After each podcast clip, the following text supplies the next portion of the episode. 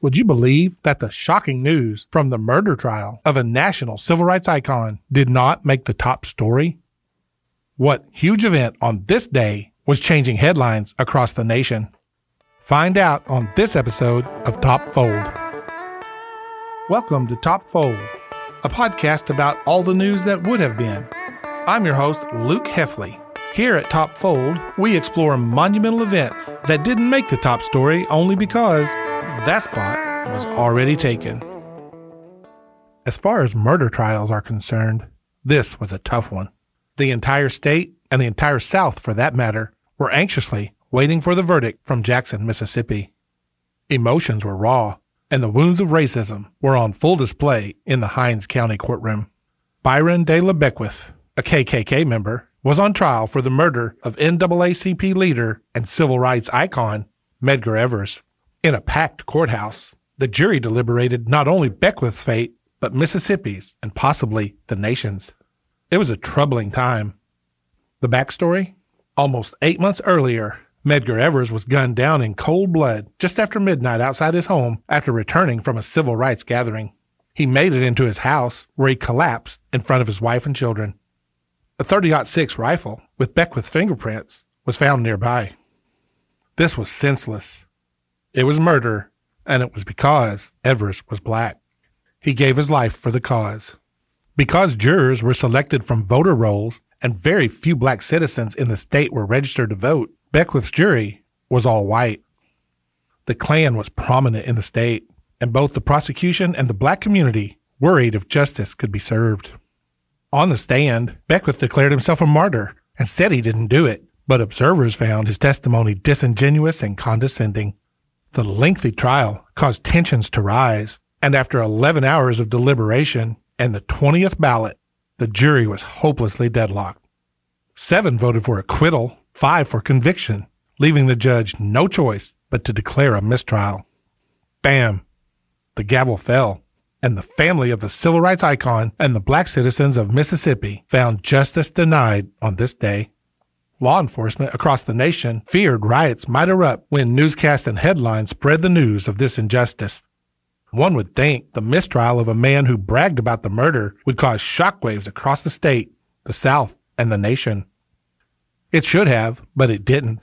The press at the time was all too willing to bury the news story, but how could they? How could they not show such a miscarriage of justice? Instead, most people were talking about an event that was happening in New York City that was making headlines around the world. On that same day at 1:20 p.m. Eastern Time, February 7, 1964, less than 1 hour after the shocking mistrial was declared from the Mississippi courtroom, the United States was officially invaded, not by a foreign adversary. But if you ask the parents of the teenagers at the time, they might disagree. Pan Am Flight 101 from London, England touched down at JFK, and John, Paul, George, and Ringo introduced themselves to America as the Beatles. Almost 4,000 fans, mostly screaming teenage girls, were at the airport hoping to see the Beatles. The buildup had been weeks in the making, and because the Kennedy assassination had occurred just 11 weeks earlier, America was looking for something to feel good about. Four lovable mop tops proved to be just what the country, at least the youth, needed. America would never be the same. Take the press conference at the airport. Spectators, fans, and the press could see that the Beatles were truly enjoying the spotlight. With over 200 reporters crammed into Pan Am's smoke filled lounge, the press fired off questions in rapid order. For almost an hour, the Beatles bantered back and forth with questions from the press like, Will you play for us?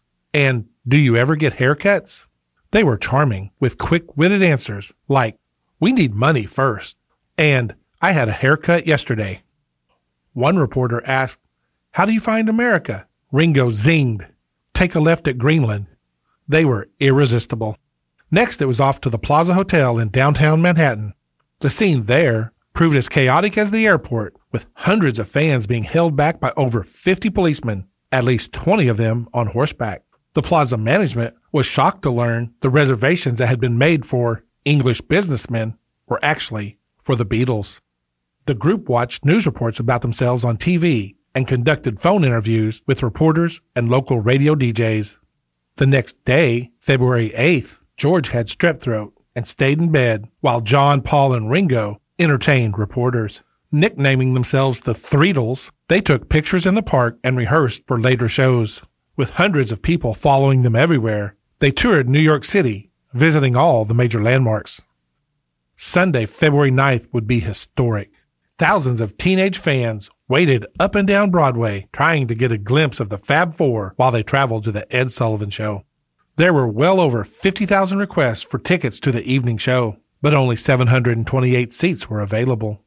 A record 73 million people, almost 40% of the entire U.S. population, watched the live event on their televisions that evening. The Beatles sang five songs in two separate segments. Sullivan knew what he was getting. The previous summer, he had visited England and seen the excitement the Beatles generated. Later that year, he met with the group's manager, Brian Epstein, and with a handshake deal, Sullivan agreed to pay the Beatles $10,000, which was a steal, to appear on his show three times. After the show, the night was young, as were these four guys. They visited the Playboy Club and the Peppermint Lounge, where Ringo danced, and the rest of the group yelled with approval. On February 10th, 1964, back at the Plaza Hotel, the Beatles received gold records for the album Meet the Beatles and the single I Want to Hold Your Hand. In addition, several press conferences were held, including one from celebrity psychologist Dr. Joyce Brothers. Back in Mississippi, District Attorney William Waller, disappointed with the declaration of a mistrial, set out for an immediate second trial. Knowing this one wouldn't get as much national attention as the first, he worried that the result might be the same. As for the Beatles, on Tuesday, February 11th, they performed their first U.S. concert at Washington Coliseum in Washington, D.C. Because of a severe snowstorm canceling all flights out of New York, the group took a train. In eight inches of snow, over 2,000 fans greeted them at the Washington, D.C. Union Station. Over 8,000 people watched them take the stage at 8:31 p.m. and open with Roll Over Beethoven. They played a 12 song set for approximately 40 minutes. After their performance, they attended a reception at the British Embassy, but the group walked out when one of the guests cut off a lock of Ringo's hair. The following day, February 12th, the Beatles returned to New York City by train for two concerts at Carnegie Hall. Because it was a public holiday commemorating Abraham Lincoln's birthday, well over 10,000 people greeted them at Penn Station. They played two shows that evening, the second one starting at 11:15 p.m.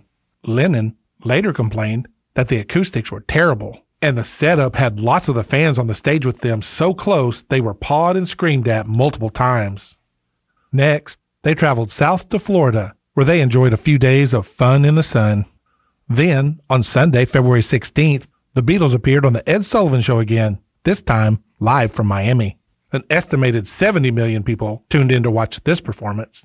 Although only 2,600 fans were lucky enough to be in the audience, CBS had given out over 3,500 passes. The police had to intervene and calm angry ticket holders who couldn't get in. For the next few days, they visited the beach, the training camp of heavyweight boxer Muhammad Ali, who was known as Cassius Clay at the time, and attended a drive-in movie. The Beatles love Florida. On Sunday, February 23rd, after the Beatles had returned to England the day before, the Ed Sullivan Show aired the band's third performance, which had been previously recorded in the studio. In April of 1964, just two months after the first mistrial in the Mississippi courtroom, Beckwith was retried for the murder of Medgar Evers. That same month, all five best-selling U.S. singles were Beatles songs. This trial had less publicity and again a no decision from the jury, so it was also declared a mistrial. District Attorney William Waller admitted unless new evidence could be produced, this case would not be brought again. Beckwith was released on bail and many celebrated, including Ross Barnett, Mississippi's governor, when Medgar Evers was murdered. During Beckwith's trial, Governor Barnett had walked into the courtroom and in front of the jurors shook Beckwith's hand. In August of 1964, the Beatles returned to America and performed 32 shows in 25 cities, including two in Canada, in just over 31 days. That same year, they scored 17 top 40 hits, including six at number one. They toured the world for the next two years nonstop. Their last commercial concert was at San Francisco's Candlestick Park on August 29, 1966. At that time, they had over 1,400 concert appearances worldwide. Back in Mississippi, Byron de la Beckwith kept promoting his racist ways.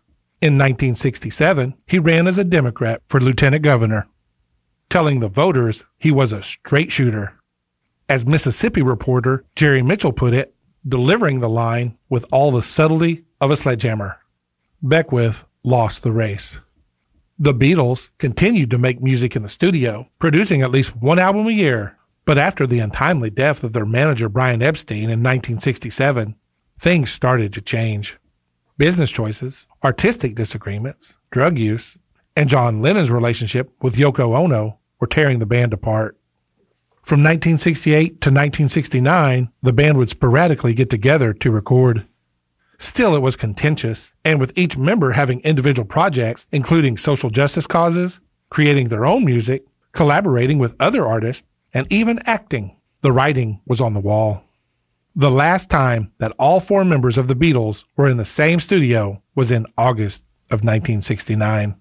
After months of rumors, in April of 1970, Paul McCartney issued a press release indicating the Beatles were no more. After the breakup, each member enjoyed a successful music career. For the next decade, outsiders offered millions of dollars to get the band back together, but it never happened. On December 8, 1980, John Lennon was shot outside his residence in New York City. Lennon was rushed to the hospital in a police car, but was pronounced dead on arrival. He was just 40 years old. In 1994, the surviving members reunited for a project called Anthology a documentary of the life and times of the Beatles, gathered from hundreds of hours of behind the scenes and unpublished recordings. It included retrospective interviews with the members and families, along with a few of John Lennon's unfinished demos.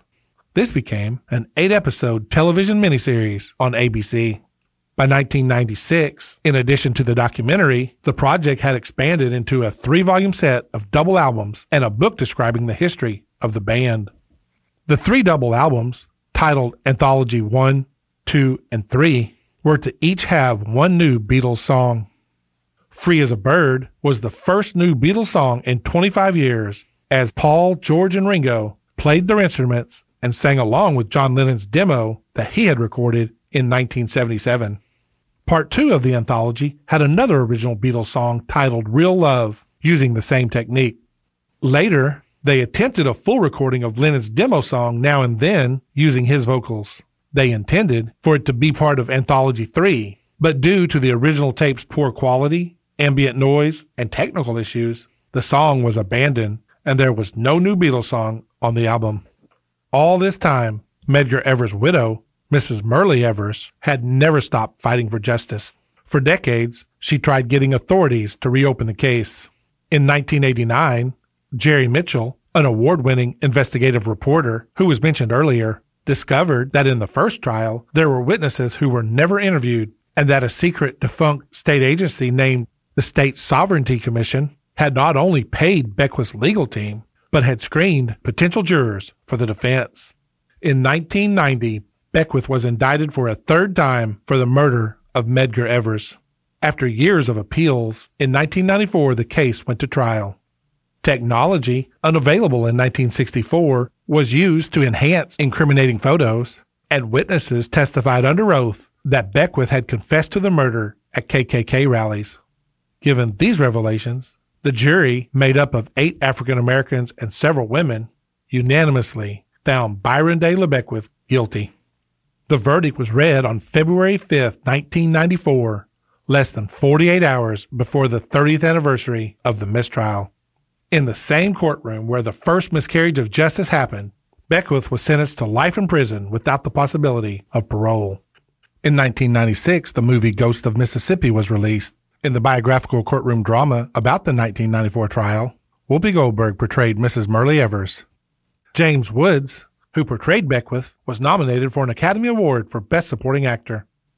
In 2001, Byron de la Beckwith died behind bars. George Harrison, was diagnosed with throat cancer in 1997 and had radiation therapy, which at the time was thought to be successful. In 1999, he and his wife were violently assaulted at their home in England. The intruder attacked Harrison with a kitchen knife, puncturing a lung and causing head injuries. Hospitalized with more than 40 stab wounds, Harrison had part of his lung removed. In May of 2001, he was diagnosed with lung cancer that had spread throughout his body. On November 29, 2001, George Harrison passed away peacefully at a property owned by Paul McCartney in Los Angeles, California. The home where Medgar Evers was assassinated is now a museum dedicated to the slain civil rights leader. In 2017, it was designated a National Historic Landmark, and in 2019, a National Monument. It is located as one of the stops on the Mississippi Civil Rights Freedom Trail. In late 2023, Paul McCartney and Ringo Starr, with the help of artificial intelligence, were finally able to refurbish and complete the song Now and Then. Along with John Lennon's vocals and George Harrison from 1996, it was released as the final Beatles song. To date, with estimated sales of over 600 million units, the Beatles are the best selling music act of all time. On February 7, 1964, less than an hour after the miscarriage of justice in a Mississippi courtroom, all eyes focused on four lovable lads from Liverpool, England, who conquered America in a second British invasion. Whether it was America saying yes to the Beatles' request for admiration in their first release, Love Me Do, or just knowing that everything will be all right, including righting a wrong decades later in a courtroom, the right thing will happen now and then.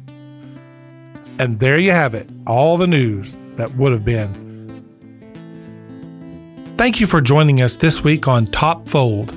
Check us out on Facebook, Twitter, Instagram at Top Fold Podcast and subscribe on Apple Podcasts, Spotify, or wherever you like to listen to your favorite podcast. All my sources and research can be found at topfold.buzzsprout.com. There, along with other things that bring history to life. I'd like to thank David Wagler for the music, and if you like the show, please rate us and give us a review, or simply tell a friend. That would be great. So until next time, there you have it all the news that would have been.